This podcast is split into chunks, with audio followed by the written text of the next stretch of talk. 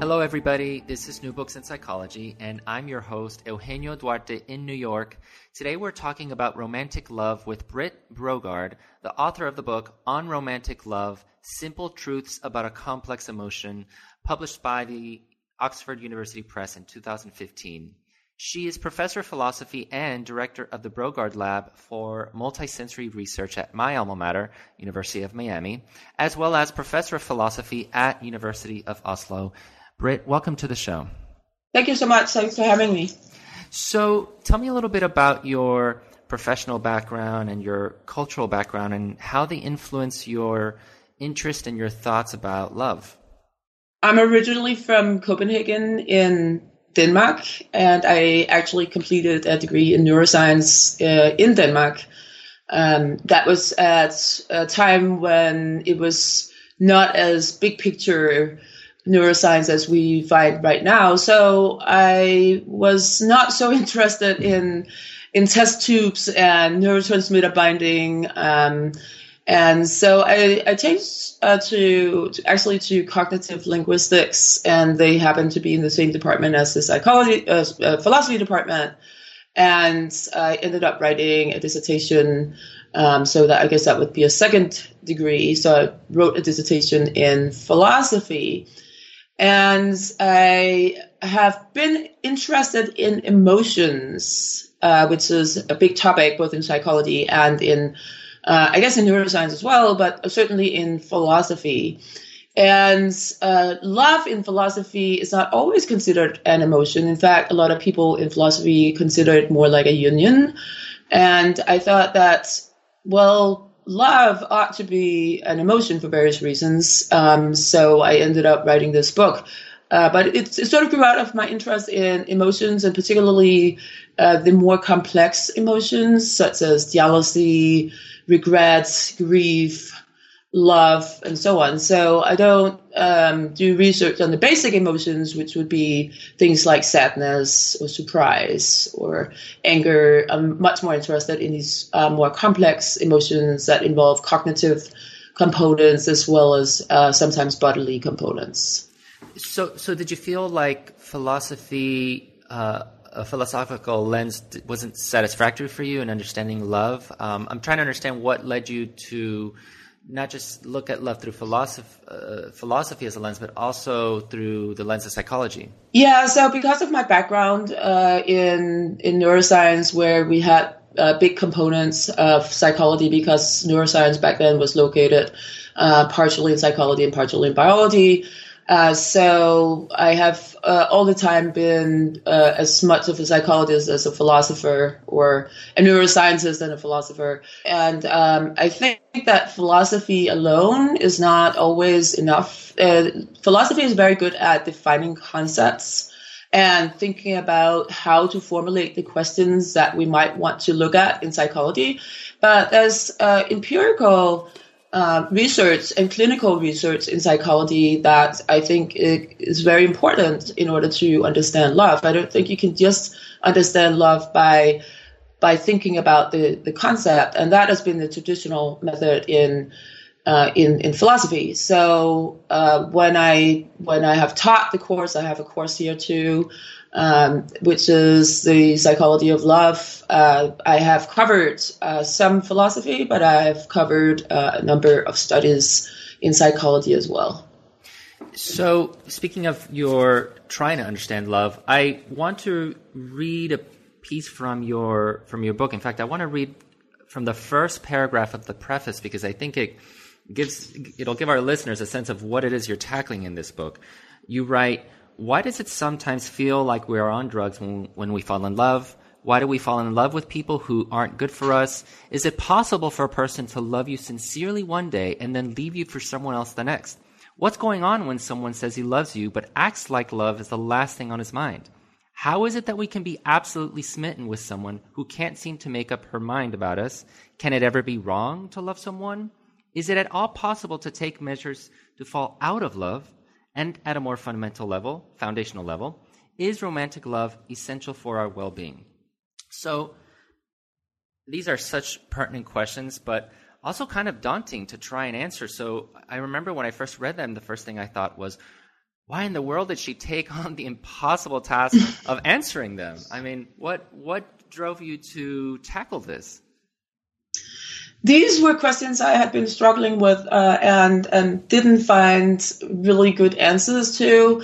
There were some of the questions where there was some empirical studies um, about, for instance, how to increase the chances of falling in love, and of course, there's there are cognitive behavioral therapy, which I discuss a little bit in the book as well, that can help you fall out of love if love is not what you want or if it's something that is not um, returned, right? So there, there, there's a little bit of, of, of discussion of some of these questions in the literature, but I think a lot of the a lot of the questions we have about love, those questions and other questions, I don't think they are addressed very well in the psychological literature or in the philosophical literature.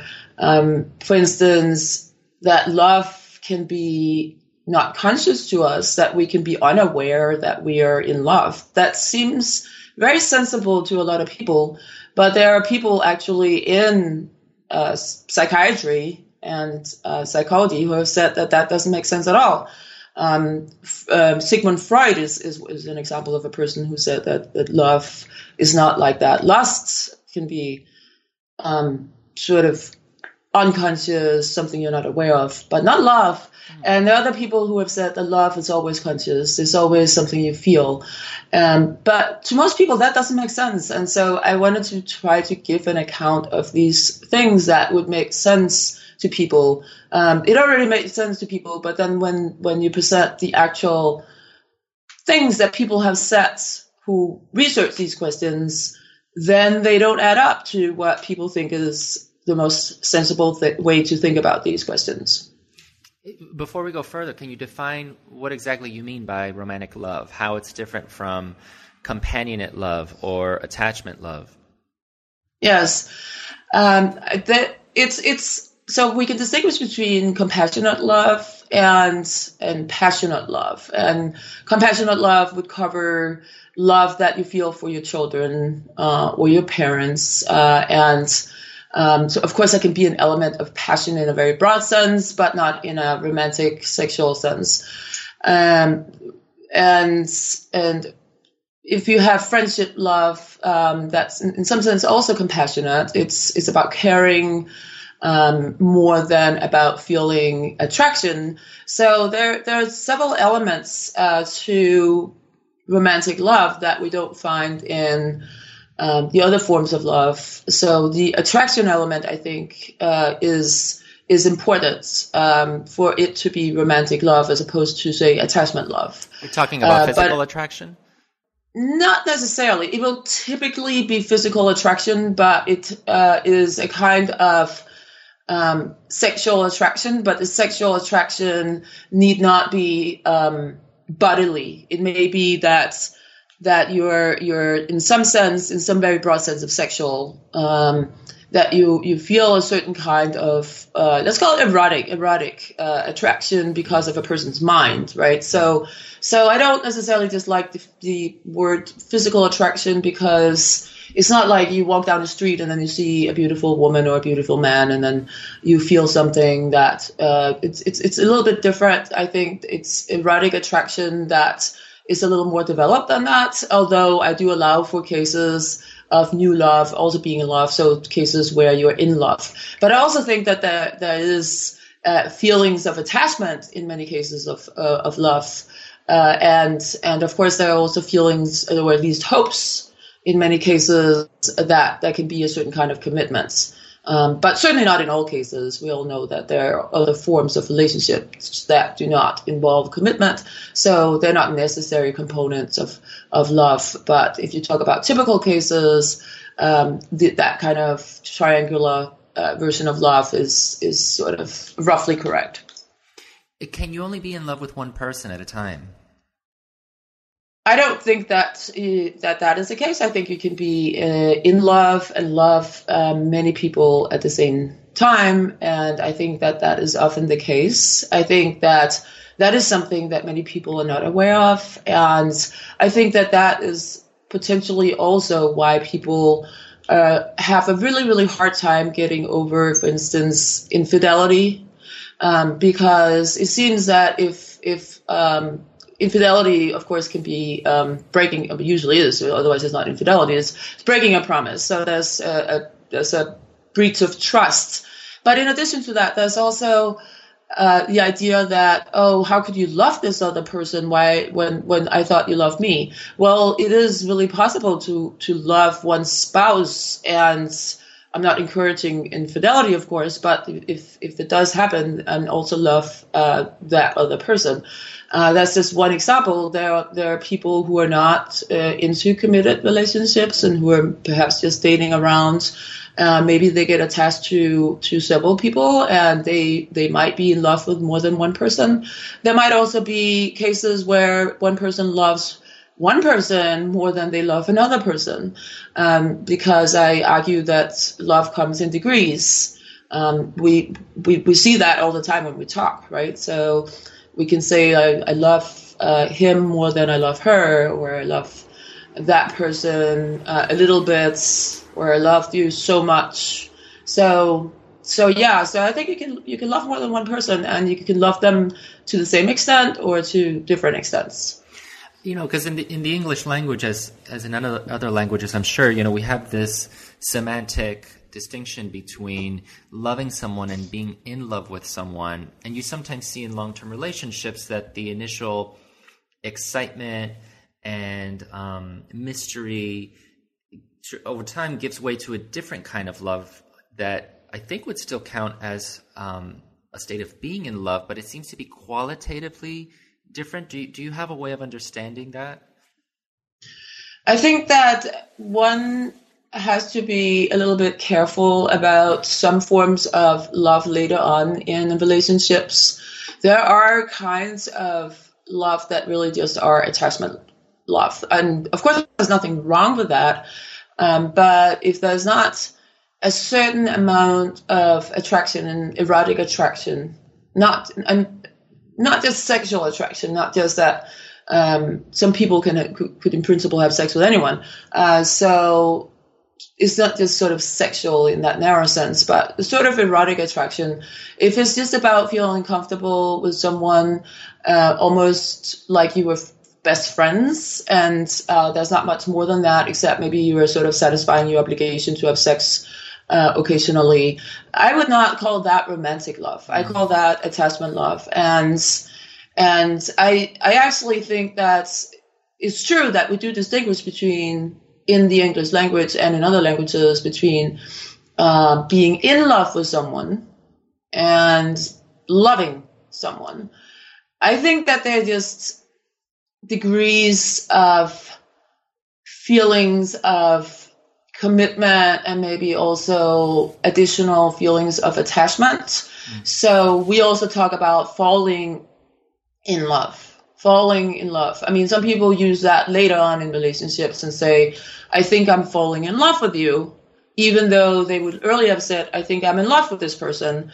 And so I think that there's sort of, there are cases where, where you could say that being in love with someone, perhaps in some cases, is just used to mean I have a crush on mm. you.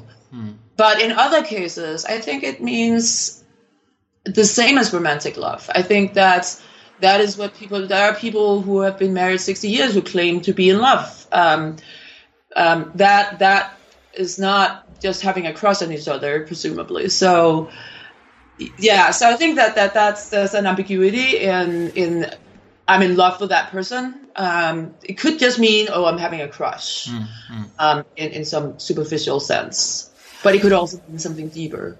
So uh, one of your first chapters is on the chemistry of love, which I think will be really interesting to our listeners because you really take us through how love works in the brain. And you talk a lot about the amygdala and how important that part of the brain is for love and, and even compare love to being on crack or LSD. So, can you tell us a little bit about your thinking regarding the chemistry of love?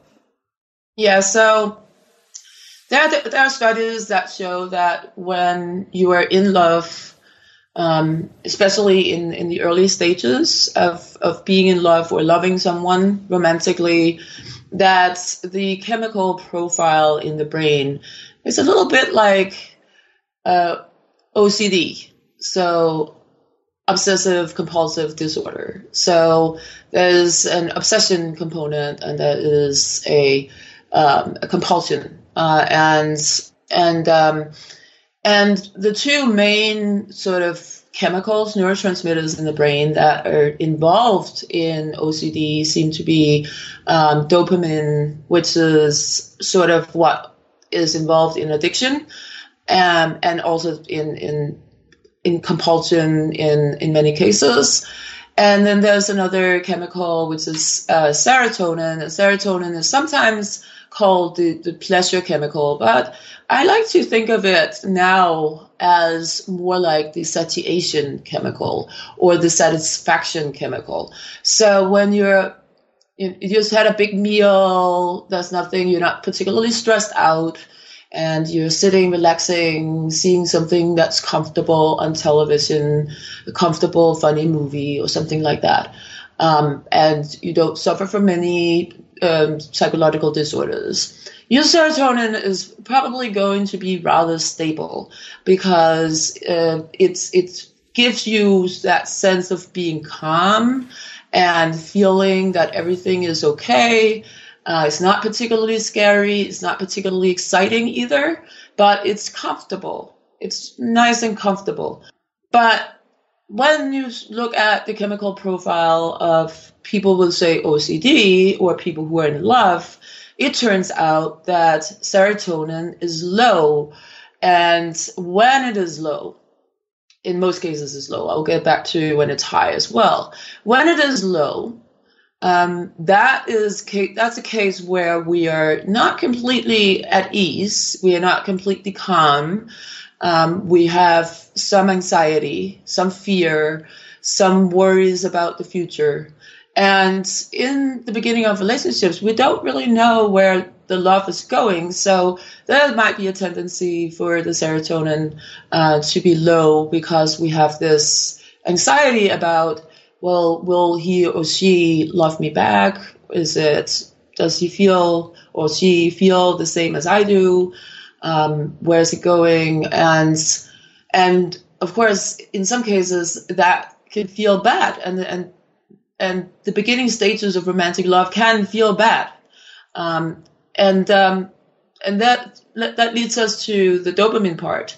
The dopamine part is sort of uh, the motivational chemical, also the pleasure that I prefer to call the pleasure chemical. So when our dopamine levels are high, we are typically highly motivated. Uh, we're typically uh, feeling pleasure. Uh, we're typically more daring. Um, we are typically um, more self confident. And the dopamine levels, of course, in, as in other kinds of addiction, are not stable um, because romantic love is a kind of, could be thought of as a kind of addiction. And if we're if we're in doubt and not together with our other or our lover, um, our drug. So we can think of the lover as a drug. So we're not together with the drug, or the drug has gone away. Um, we are craving the dopamine fix from the lover. We want the lover to return, or we want to be with the lover. Um, and so we, if that happens and we're together with the with the lover, it can feel like um, a hit of cocaine or or amphetamine that raises dopamine levels to very high levels and gives us some some pleasure. So in that sense, it can be like cocaine um, or or an amphetamine to to be with one's lover. Um, but it can also uh, be an addiction that doesn't feel good, um, where especially it doesn't feel good when you're not uh, when you don't have access to the drug. So so that's when when the focus is more like, well, you're craving the dopamine fix. Uh, the serotonin is low, and that creates the anxiety. That's where the amygdala, the emotional brain, comes into the picture, because that's where the fear is being processed, um, and and so that's the that's a part of romantic love where you don't feel good. It could also be a case where you're really in love with someone, they break up with you, you didn't want the breakup. Um, you're gonna have um, there are some differences. We're gonna presumably have very low levels of serotonin, so you're gonna have uh, a tendency to, to, feel depressed or to feel anxiety. Some people, uh, for some reason, get huge amounts of dopamine. Um, we don't understand that yet, but there are those people who will go to any length to be with someone who has rejected them, right? And and and some of them become stalkers, for example, and they're motivated by some hit of dopamine together with that bad feeling of low ser- serotonin. Um, so so it's it's complex. There can also be cases where where the serotonin um, becomes so unstable that it becomes high uh, which it actually is in the case when you take LSD or magic mushrooms. You, those are actually they work on the serotonin system, and they they make serotonin so high that you are almost psychotic. So that's that can also happen, and we don't fully understand those. What we do understand is that addiction element of romantic love that's much better understood. So are you saying that for some people, because of their chemical makeup, no matter how painful the longing is, they will persist and and pursue the person they love because they crave that dopamine fix so badly? Yeah, so there are cases like that, that cases where they, they crave the dopamine fix. There are also cases where people um, get dopamine in other parts of the brain that will motivate them to go and stalk their ex, or that could be minor stalking, so it's, constantly checking out their Facebook page, or it could be more serious stalking, such as if you park your car in front of your ex's apartment or house and just sit there waiting to to see them come out of the house. Um, so, but in, in, in the more standard cases, um, where where you don't become this sort of super main stalker. Yeah, you your your motivation is from uh, your you want the fix. Yeah, you want the drug back. Somebody took my drug away. I want mm. my drug back. Mm. Um, and and so in those cases, that that is that's what we understand a little bit better is when romantic love uh, is like addiction, and particularly addiction in in, in addicts who are trying to quit or who are forced to quit um, their addiction. Maybe they can't afford that drug anymore, um, their, their recreational drug, uh, and and so they become addicts. Uh, and some of them will also go to great lengths to try to find that drug again. You know, for I'm sure we all know people who sort of swear off love, who like being single, aren't really interested in in being in any kind of romantic relationship and, and claim to be really happy that way, do they have a different chemical makeup than the kind of people we were just talking about? There are, yes, there, there, there are of course people who get their dopamine fixes from something else. Um, it, it, you could take the example of being really, really um, into your work. Um, so you're you're almost obsessed with your, with your work, or or there's some other hobby you have, or you have some friends that are that you really. I mean, in most cases, when you look at, at people who are perfectly happy being single, you will see that they get their pleasure elsewhere from from some other source. So they don't feel it's worth the potential pain, perhaps, um, to be in a relationship, or, or and and. The, there are other elements to it, of course, because there are also simply people who just cannot or don't want to live with other people because they're perhaps very independent and, and they just like to have the things the way they they are. Uh, uh, I should mention just that, that there are people who have sworn off love because they've been hurt so many times that they they refuse to go through that pain again. So I, want to switch gears because you have a chapter devoted to what you call irrational love, and I'm kind of wondering what it means to say that love is irrational and whether love can be both rational and irrational at the same time. yes, it's uh, it's controversial to talk about emotions even as uh, rational or irrational. It's not in in ordinary language, of course, because we say, "Oh, you have fear of flying." That's irrational. Um, but when love is is irrational, it's uh, I I have a more complicated definition of it. But one way that love can be irrational is when your loving feelings do not fit the situation. So, a typical, I mean, a, an obvious example of that would be a case where you're in love with someone who no no longer perhaps loves you, um, and you can't you can't shake that feeling. It's irrational because there's no there's no fit between your feelings and reality, and it's it's it it bears on your well-being in a negative way. Um, so that's one way that love can be irrational. Uh, the other way that love can be irrational, at least one other way that love can be irrational, is that if you are not perceiving the person uh, that you love uh, in a way that is realistic.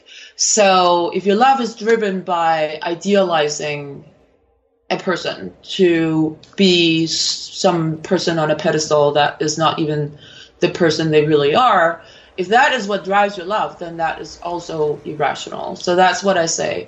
Um, and by rational love, of course, I don't mean that when if it's rational to love someone who is sweet and nice.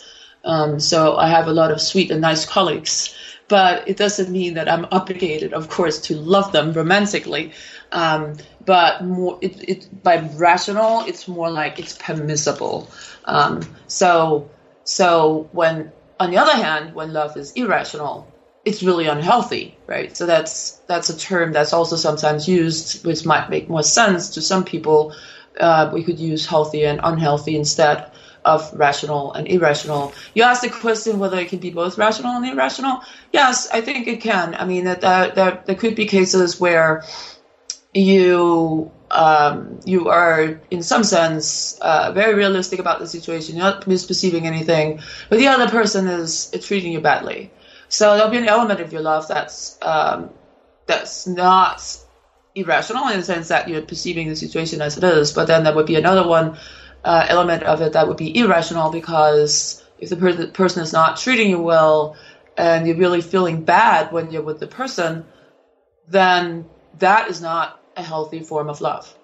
But it sounds like, based on our conversation before about the chemistry of love, that feeling bad is sometimes part of the process. It's part of the setup for the reward later of feeling good. So, I mean, for someone who is in a relationship right now and not sure if it's good for them or bad for them, how how can you tell? Yeah, so there's a difference between whether um, you are feeling bad is driven by your uncertainty about the other person, right? Uh, and whether it's clear that the other person is not good for you, right? So if the if the other person is not good for you, then um, you're going to be perhaps still in love with them, but you're also going to feel bad. But you're feeling bad because they're not treating you well as opposed to the beginning stages of a relationship where you really can't i mean you can't push things forward so there will be an element of uncertainty because until you know someone you can't really tell where it's going. And so that kind of badness is just part of it. And it's not making the love irrational because it's not what drives the love um, in some sense um, it's it's uh, it's more like a consequence of early stages of love. So, this is a great segue into one of your chapters, which I, I love the title of. It's Why Was I Holding On to Something That Would Never Be Mine? Relationships and Love Attachment. And you have a really great example in the book, um, starting with a letter from uh, friend Zoe. Do you want to tell us about Zoe and about attachment love? Yeah, so um, attachment love, um, or, or rather attachment styles, are styles that make us act in um, in certain ways in relationships, not just romantic relationships, but most relationships. So most people are not completely secure in their attachment style. That's the ideal where you're just um, you're just you're not clingy, you're not avoidant, you're just perfectly all right uh, in relationships. Um, most people are not like that. So then we have the insecure um, attachment style, which will where you will tend to either be a, a lot on one side or a lot on the other side. And the two sides, um, you can divide it into more uh, categories, but for now we can just say that there's the avoidance um, attachment style. So the avoidant attachment style is the kind of attachment style where you are you need a lot of space. Uh, you're not gonna feel clingy, or you're not even having a tendency to be clingy. Um, you you do not necessarily need to contact the other person very much, as opposed to in the book I call it the anxious attachment style. You could also call it a lot of other things, but in ordinary language, people sometimes uh, refer to it as a dependent attachment style or as a clingy attachment style. In that case, you are um, you really are sort of you whole life revolves around your partner and your relationship and what they say and what they do and what they did say, and and and in both cases, of course, there can be a fear of losing but there's a different kind of reaction to it. So the uh, in in the case of, of the the person who is is clingy or has an anxious attachment style, they will seek attention because that way they can sort of get that guarantee. That's what they're hoping that they're not about to lose uh, their partner or the person they're in love with.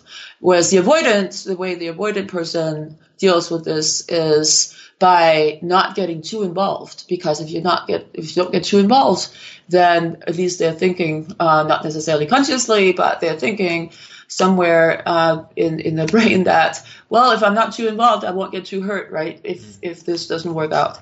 So there are those two uh, attachment styles. And of course, there are some people who only have a little bit of each.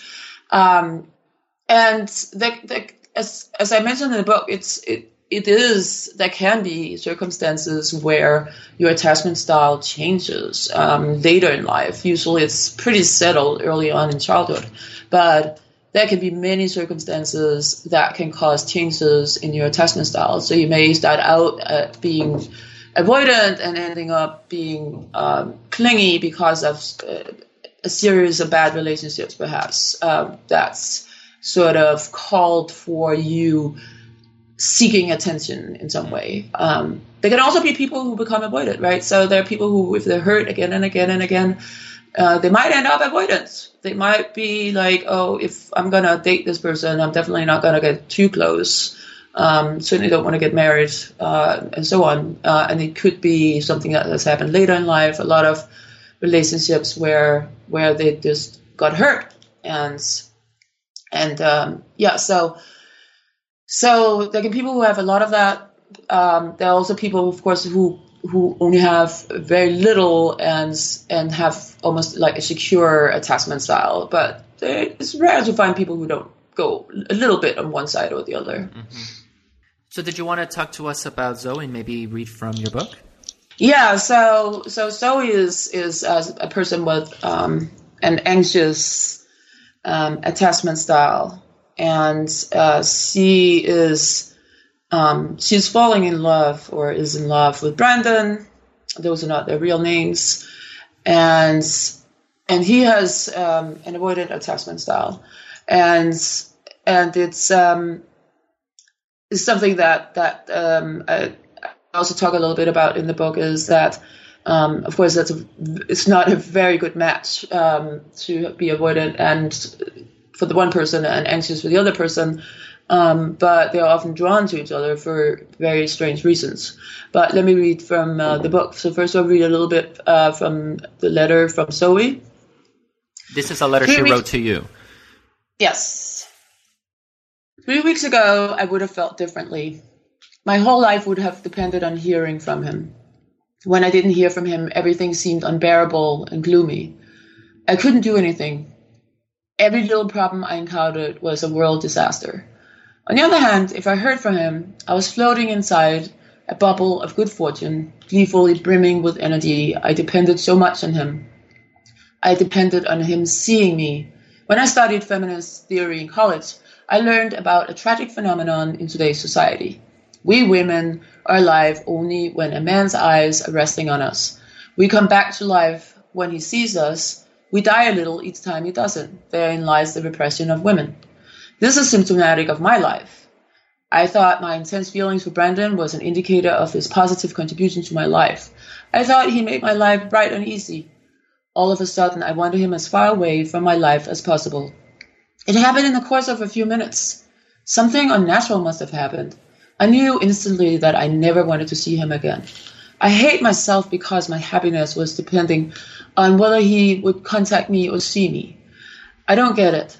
I talked to my friend Diane yesterday. She's close to 40, but she looks 29. Her boyfriend is 29. He gives her an insane amount of attention. She feels appreciated. But she had a boyfriend last year, a real asshole. The guy ignored her most of the time. She was madly in love with him. But all of a sudden, she lost all feelings for him. It also happened in the course of a few minutes. Suddenly saw how badly he treated her, how disrespectful he had been, how little she really meant to him. I think the same thing has happened to me. Brandon has made an effort to tell me, if not with words, how little I mean to him. I'm only a space in a drawer, which he takes out now and again when his supper is too lackluster. Okay, I'm going to jump now to um, a little bit on on um, the anxious attachment style. Brandon is an exemplar of someone with an avoidant attachment style.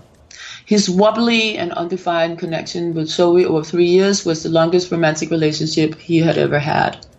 Zoe, on the other hand, probably has an anxious attachment style sometimes referred to as codependence. Though both the avoidant and the anxious attachment styles are forms of insecure attachment, their symptoms are different. The anxious attachment style can be seen as a hyperactivation of the attachment system. It is manifested in continuous attempt to make the lover fit certain anticipated goals.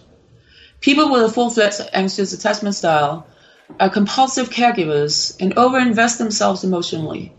They're the types of people who just might tell their new crush that they have bought him or her a Christmas present, even though it's only September.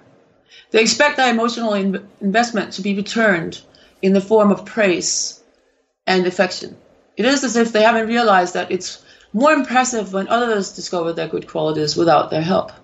They tend to idealize others and idealize relationships and friendships they have a hysterical desire for partners or friends to reciprocate. They desire extensive contact and declarations of affections and praise and are preoccupied with and depend on the relationship of friendship. The relationship of friendship is the primary means by which they can experience a sense of security and a sense of self. Whereas avoidant individuals think of sex as a kind of control or as uh, a proof of their attractiveness or status, anxious individuals regard sex as evidence for the sex partner's commitment to them. So, I think one of the things we, most of our listeners will be wondering is how. What do you think of Zoe and Brandon? Should they not have been together in the first place? Yeah, I think that's um, not a good match. Um, in general, of course, if you have a very if you have, have a very anxious attachment style, or, or dependent attachment style, or you have a very avoidant attachment style, you probably should seek some form of treatment um, from a therapist. Uh, that's um, that's the first thing I would want to say.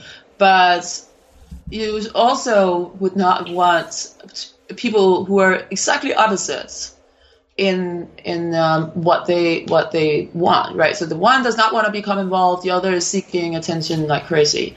Uh, they should not have have become involved. Um, it of course it also can go terribly wrong when people have the same attachment style. Um, but if anything, I am a firm believer in that being a better match than when you get the complete opposites mm. attract being attracted to each other. And yet, I know some couples therapists who would say that people like Zoe and Brandon get together precisely because they're so complementary, precisely because um, they together create this kind of um, push and pull, this kind of dynamic that generates a lot of energy, even if, if, if it generates a lot of pain. Uh, that's exactly right. You see, you see it all the time. There's the, the um, so uh, the codependent, not in in, in, in the uh, old-fashioned sense, but the codependent in the, in, the, in the newer sense, and the narcissist. Um, there's sort of where the codependent is is someone um, who, who's a caregiver, right, and the narcissist is the caretaker.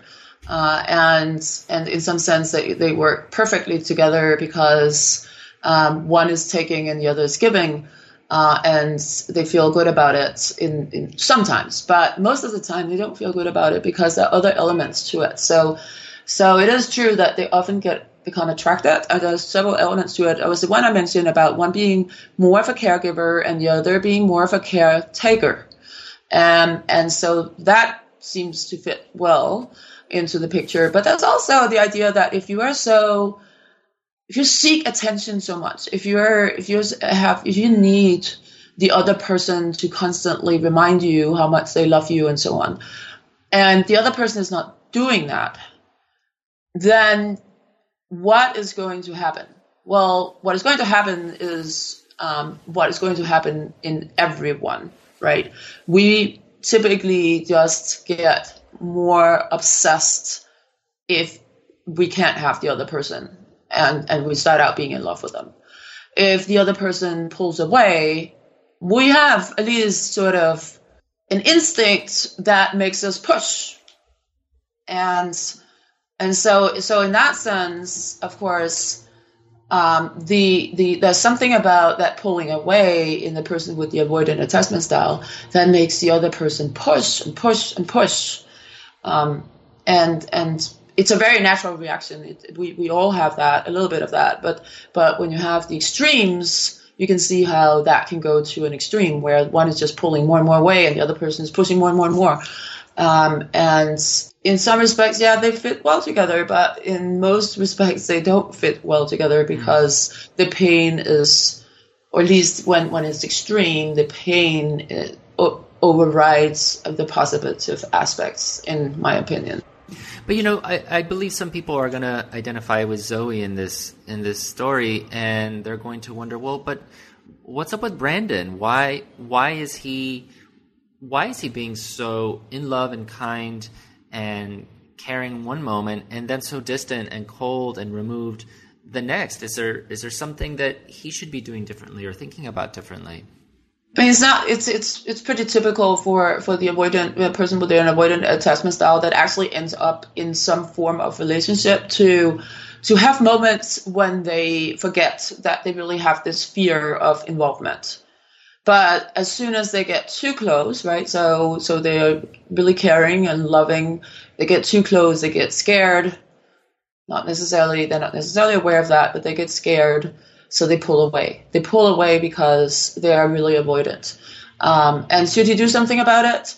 People who are avoidant are, in my experience, less likely to seek therapy compared to those who uh, have a more of a dependent uh, attachment style.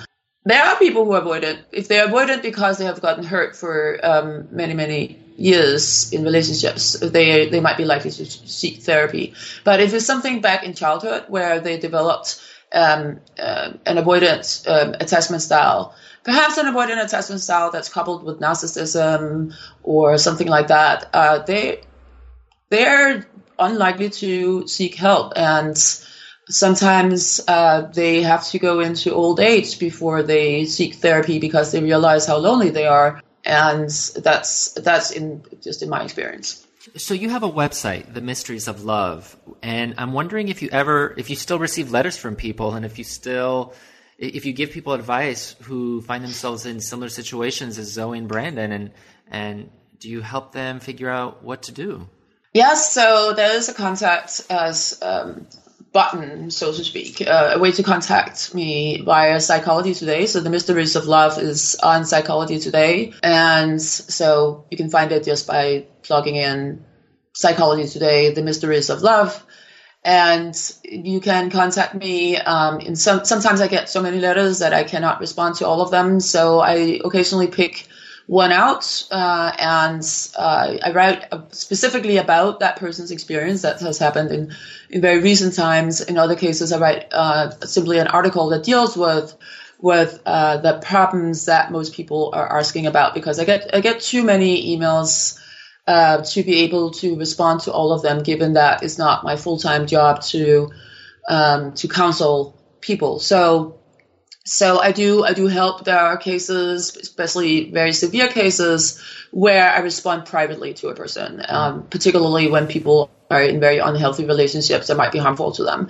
Um, I might um, write a more generalized article. So one recent article I had um, on the site was the only effective way to stop verbal abuse, um, and and that was based on a letter I received where I decided to reply privately to the person, but then write a more generalized mm. response to their their question, um, because it was it, it, partially because it was hard to disguise uh, potentially the identity, and because there was potentially also some danger for the person. So, so that so sometimes I do it that way. Um, in other cases, I I post um, in a in a um, in a way where I remove like identifying features. I post uh, the question and an answer to it. That also happens um, and has happened in in fairly recent um, times. So I had one person uh, in October. I see it was from October.